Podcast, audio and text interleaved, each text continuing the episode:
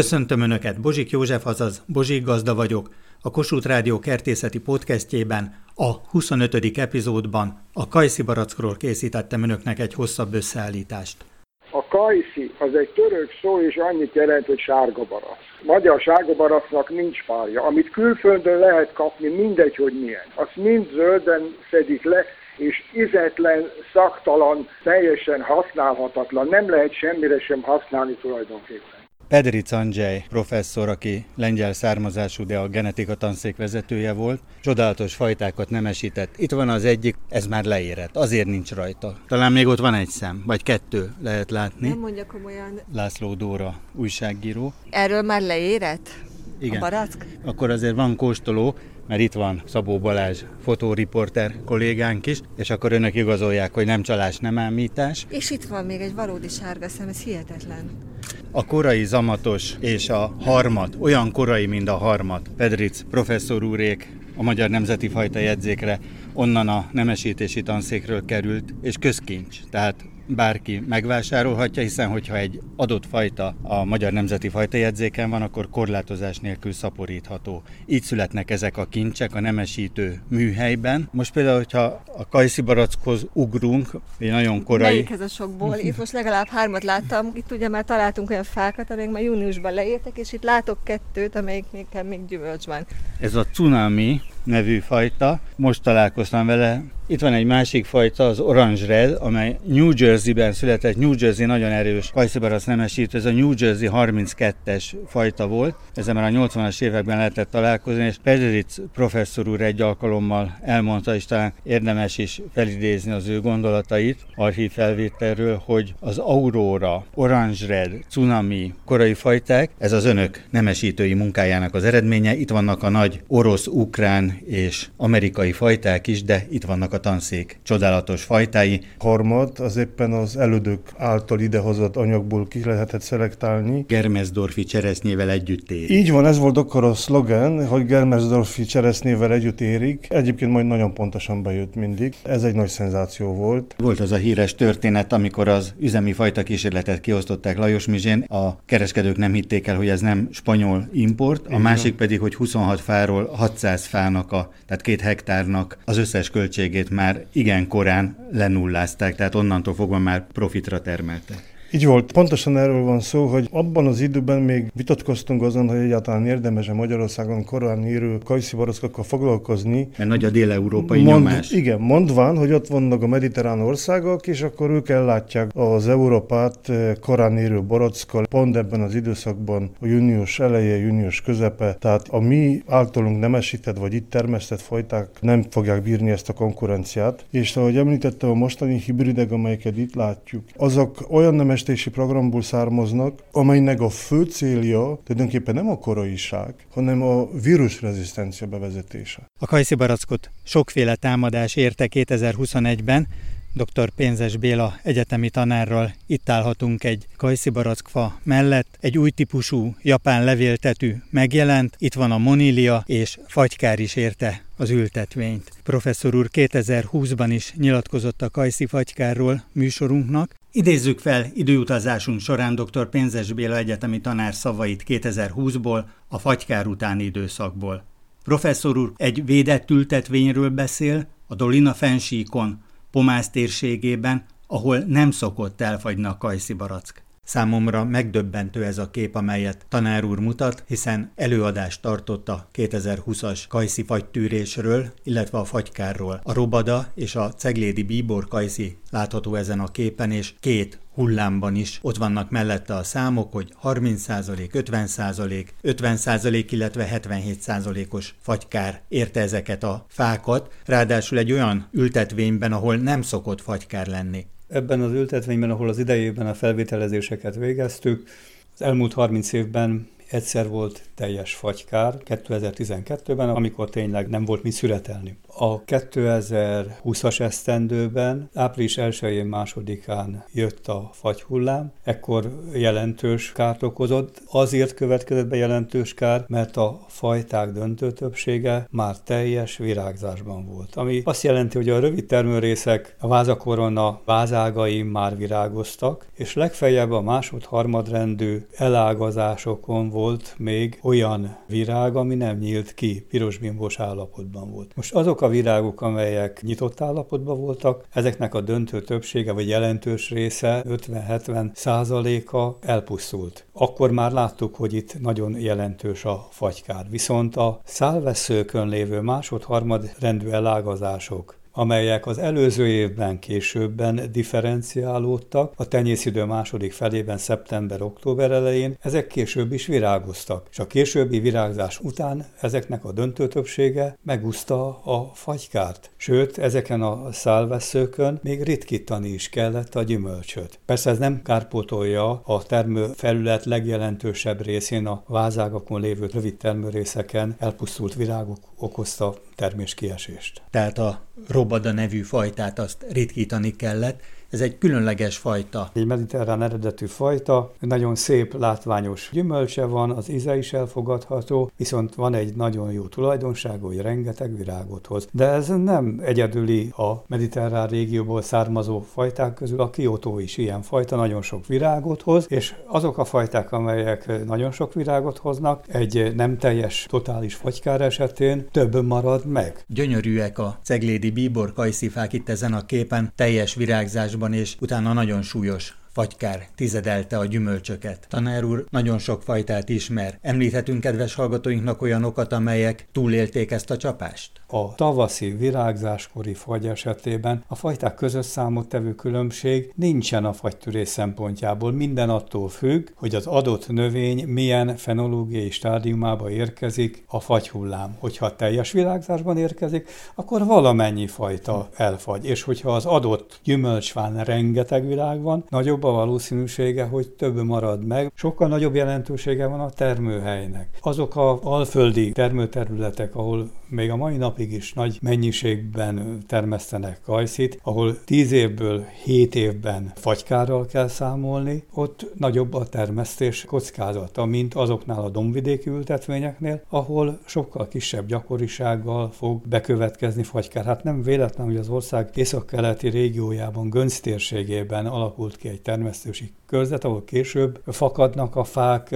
így a virágzáskori fagykárnak kevésbé van kitéve a kajszi termesztő. Gönc, Gönci magyar kajszi, csodálatos magyar érték, mind ahogy a ceglédi bíbor kajszi is az, de itt vannak a mediterrán fajták, amerikai fajták, például a Goldridge, az is hódít, Orange Red, például francia érték a Bergeron, tehát nagyon sok fajtát választhatnak kedves hallgatóink. Szinte minden fajtának megvan a maga külön értéke. Én egy kicsit elfogult vagyok a magyar fajták iránt, mert hogyha egy háziasszony lekvárt akar főzni, ha jó dzsemet akar főzni, akkor biztos, hogy a Gönci magyar kajszit, magyar kajszi 235-öst keresi, az igazán jó beltartalmi értékekkel rendelkező kajszit. Tudok szebbet, tudok nagyobbat, de jobbat nem, mint ezek a fajták. Véletlenül vettem fajta keveredés nyomán ceglédi bíborkajszit, és nagyon meg voltam vele elégedve. Nagyon szép termésű, nagyon nagy koronát nevelő fa, és nagyon kényes a gyümölcse. Egyelőtlenül színeződik, az egyik oldala már gyönyörű, bíbor színű, a másik oldal még haragozöld, és hát eh, nyilvánvaló a termesztők ezért a tulajdonságáért nem szeretik. A fogyasztó imádja, mert nagyon jó ízű, nagyon szép, látványos gyümölcse van. A külföldi fajták között is vannak kifejezetten jó ízű fajták, szépen színeződő fajták. Igaz, hogy a piacon már a vásárlók mind a szemükkel választanak, tehát a küllem alapján, de ha valaki saját célra lekvárt akar főzni, akkor én a magyar fajtákat ajánlom lekvárfőzésre akkor súlyosabb volt a fagykár, mint idén. Mi lehet ennek a magyarázata? Tehát 2021-ben is fagykár érte az ültetvényt, de a fajták között is nagy eltérés volt. Az előző esztendőben teljes virágzásban érte a fagykár az ültetvényt, és körülbelül a A lehűlés mértéke az hasonló volt a mostanihoz, csak most egy érzékenyebb stádiumban. Közvetlenül a virágzás után, a virágzás legvégén jött a fagy, és ilyenkor a kötődött gyümölcsök sokkal jobban károsodhatnak, és vannak olyan fajták, amelyek viszonylag kevés virágot hoztak, és ott akár egy 30-40 százalékos fagykár is már jelentősebb terméskiesést okoz. Viszont el kell mondani, hogy a dusan virágzó generatív fajtákon ez a kártétel még nem jelentett olyan veszteséget, voltak olyan fajták, ahol ritkításra is szükség volt.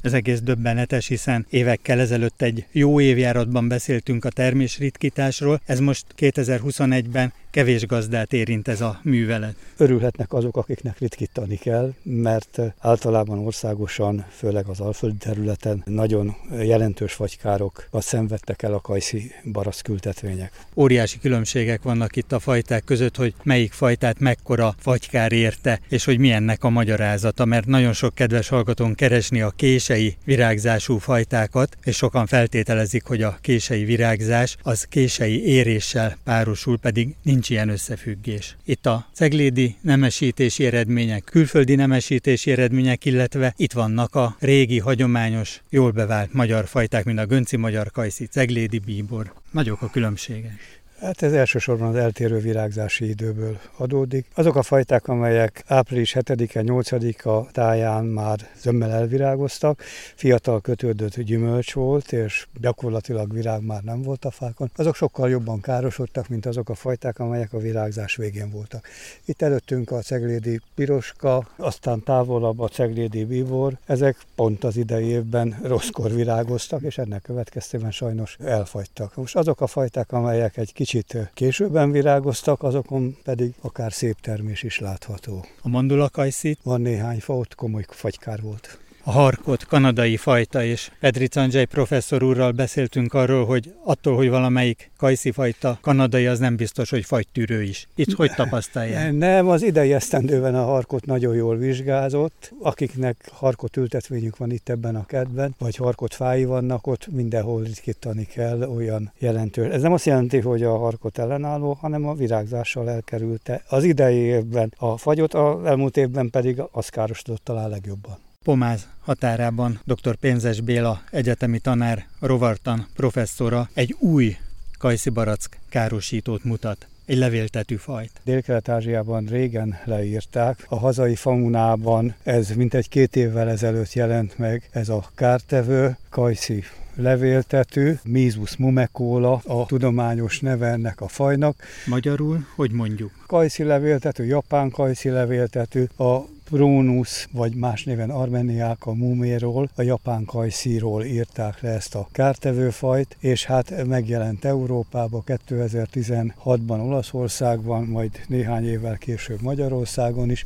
Az elmúlt években számos kajszi ültetvényben megjelent. Ez egy jellegzetesen tavaszi kártevő. A hajtásnövekedés megindulásakor jelennek meg a levéltető kolóniák, és hát hamarosan felfedezik a katicabogarak, zengőlegyek, és itt most épp azt látjuk, hogy az ázsiai katica, a harlekin katica, vagy harlekin katica, kinek hogy tetszik, ez éppen utolsó lárva stádiumban van, levéltetve kell táplálkozik, de mint a növény mutatja, a károsított növényi részen a kártételt nem tudta megakadályozni, leállította a levéltető szivogatása a hajtás növekedés, sőt a korai kártételnének a nyomán már a hajtások el is száradtak. Hogyan tudunk védekezni ellene? Mert itt professzor úr direkt azt mondta, hogy álljunk meg ennél a fánál, amely nem kapott semmilyen védelmet, de hogyha otthon felüti a fejét? Hát a védekezés optimális ideje tavasszal, a virágzást követően a hajtás növekedés megindulásakor. Ugye közismert, hogy a kajszi előbb hozza a virágukat, és utána fakadnak a hajtások,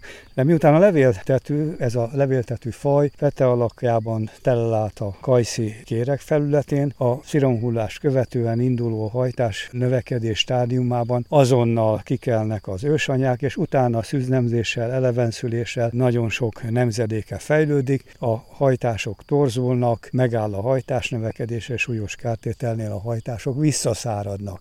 Ilyenkor jelennek meg a szárnyas alakok, amelyek még változatlanul kajszira repülnek tovább, és azokon a fákon, ahol erőteljes a hajtás, megtelepszenek, és mindaddig azon tartózkodnak a tavalyi tapasztalatok alapján, akár június végéig, július elejéig, amíg ott a hajtás növekedés tart, majd utána eltűnnek. Azért is sokkoló a kártétele, mert eddig igazán kajszín olyan levéltető kártétel termő ültetvényben nem látunk, ami ellen védekezni kell. Tehát ennek a fajnak a megjelenése, ez egy új szintfoltot hoz a kajszi tavaszi kártevői elleni védekezésben. Hogyan védekeztek ellene? Speciális levéltetőlőszer, hatóanyag, a pirimikarb és a lambdacialotrin, mint egy kontaktszer, ezt tartalmazó növényvédőszerrel, most tudom, hogy a nevét ezt nem mondhatom, sziromhullás után, sodromolyok ellen, araszolóhernyók ellen és egyúttal levéltető ellen eredményesen tudtunk védekezni egyszeri kezelés megoldotta a problémát. Az időzítésnek óriási jelentősége van.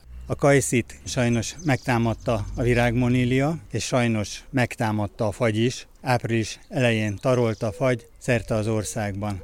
Itt állok most Pajtás Ferenc egyik gyönyörű fáj előtt, amely sajnos nagy csapásokat szenvedett el. Hobbi kertész kollégám az Orange Red New Jersey 32-es számú kajszi volt, amelyet a 80-as években Magyarországra is behoztak, és állami minősítést kapott azóta, és egy nagyon jó fajta, a kollégák is nagyon szívesen termesztik. Egy azaz egy darab kis terméskezleményt találtunk rajta mindössze. Igen, sajnos ugye bejött a fagy is, és ugye ez is a monília is ugye megtámadta, hogy látjuk a fát, és egyszerűen sajnos, ami, amit a fagy megkímélt, azt a monília bevégeztette a fán a termést. Ugye akkor most majd fontos tanítás, hogy a moniliás részeket mind le kell vágni, és utána felszívódó és kontakt kettő az egyben, egy tankba bekeverve a két szert, a két monili szert, akkor egy tankkal, egy permetezéssel meg lehet oldani, és nagyon érdekes, hogy évek óta most már a levéltetvek megtámadják a kajszibarack fát is, és itt vannak a harlekin katica bogarak, amelyek viszont szépen fogyasztják a levéltetveket. Igen, még az a szerencs, hogy most is itt van permetszer, ugye most is ugye itt vagyunk, és fúj a szél, és szitál az eső, vagy csöpög, és egyszerűen így nem lehet permetezni, de hál' Istennek a katicák, azok teszik a dolgukat. Bogarak, a biofegyver. Igen, ők megvédik a másik ellen, nem tudunk sajnos védekezni még. A házasszonya, Huszák Beáta, és ugye nagyon finom kajszi barack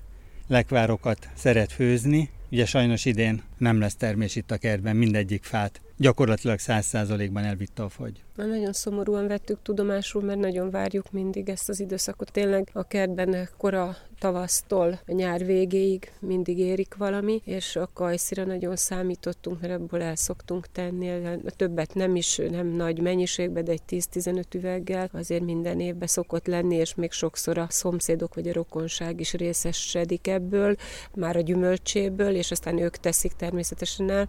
Hát idén erre nem lesz lehetőség, ezért amikor van rá mód, akkor be kell főzni. Több fája is van, és mindegyik teljesen tönkre Igen. Azt lehet, hogy a kisfákon szem nincsen. Itt a barackon ugye kettőt láttunk, most, most láttam még egyet itt rajta, hogy itt beszélgettünk közben, de azért mondom, többet sajnos nem lehet rajta látni. Akkor reménykedünk, hogy szépen kifejlődik majd a fa, szép hajtásrendszert hoz, a hajtások berakodnak termőrügyekkel, Ugye, hogyha öntözzük és tápanyaggal jól ellátjuk, akkor augusztusra már látjuk a kis dundi rügyeket, és akkor reménykedünk benne, hogy nagyon sok barack fog teremni ezeken a gyönyörű fákon. Nagyon reménykedünk. Gönci magyar kajszi a vezető nagy magyar fajta, egyáltalán a magyar kajszi fajtakör, és most hoztam Bárány Tamásnak és feleségének, Mártának görög barackot, és felveti ez a korai barackoknak a világát, hiszen Roxana, Aurora, Orange Red, vagy akár a magyar értékek, mind a harmat és a korai zamatos. Tehát, hogy a háziasszonyok mennyire keresik júniusban a barackot. Most meg is kóstolt ezt. Igen, én megkóstoltam, és nagyon kellemes az íze. Ebben a pillanatban még azt hiszem, hogy nem ártana, ha egy picit érettebb lenne. És nekem rögtön az jutott eszembe, hogy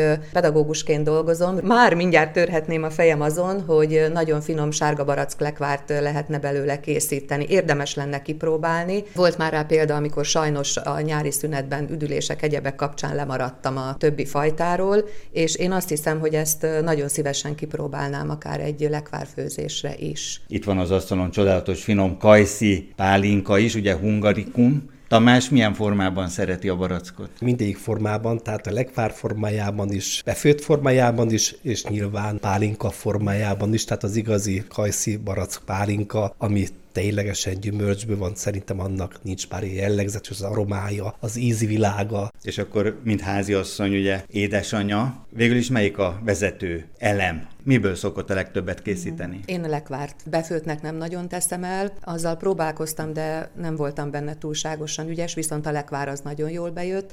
Van egy nagy katlanunk, és abban hatalmas mennyiségeket szoktam feldolgozni. Volt olyan, hogy 54 üveggel készült, sőt, itt a faluban a szomszédasszonyommal is készítettünk már úgy, hogy elmentünk Szedmagad akcióba, későbbi barackokat szedni, és akkor itt az udvarban dolgoztuk fel, és hát nyilván elfeleztük utána, tehát ez csapatépítésnek sem sem rossz dolog így a falun belül. Vértes Somlón beszélgetünk, tehát itt a közelben akkor volt Szed Magad akció is. Igen, és hát reménykedem, hogy idén már esetleg lesz majd mód újra születelni és feldolgozni a barackokat. Úgyhogy nagyon várom már, mert egyébként a sárga barack az egyik legkedveltebb lekvár idehaza a gyerekek körében is, meg mi magunk is nagyon szeretjük. Dr. Petri Candzsej, lengyel származású magyar nemesítő, aki a genetika tanszéket vezette, és a legkorábbi kajszi barack fajták az ő nevéhez fűződnek, például a harmat és a korai zamatos, de nagyon érdekes volt, hogy professzor úr egy egész nagy ívet akart húzni a kajszi barackok világában is, mint hogy az őszi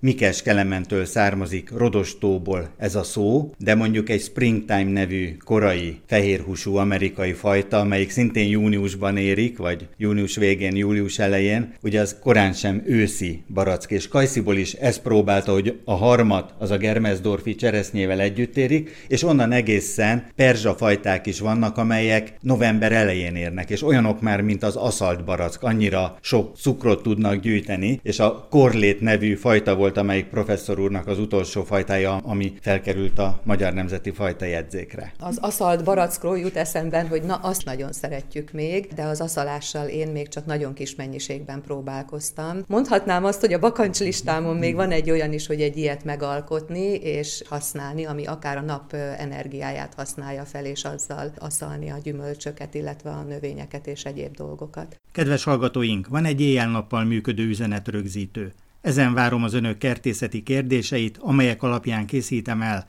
az újabb összeállításokat. A telefonszám a következő 061 328 73 00. Várom önöket egy újabb epizóddal a Bozsik Gazda Podcastben.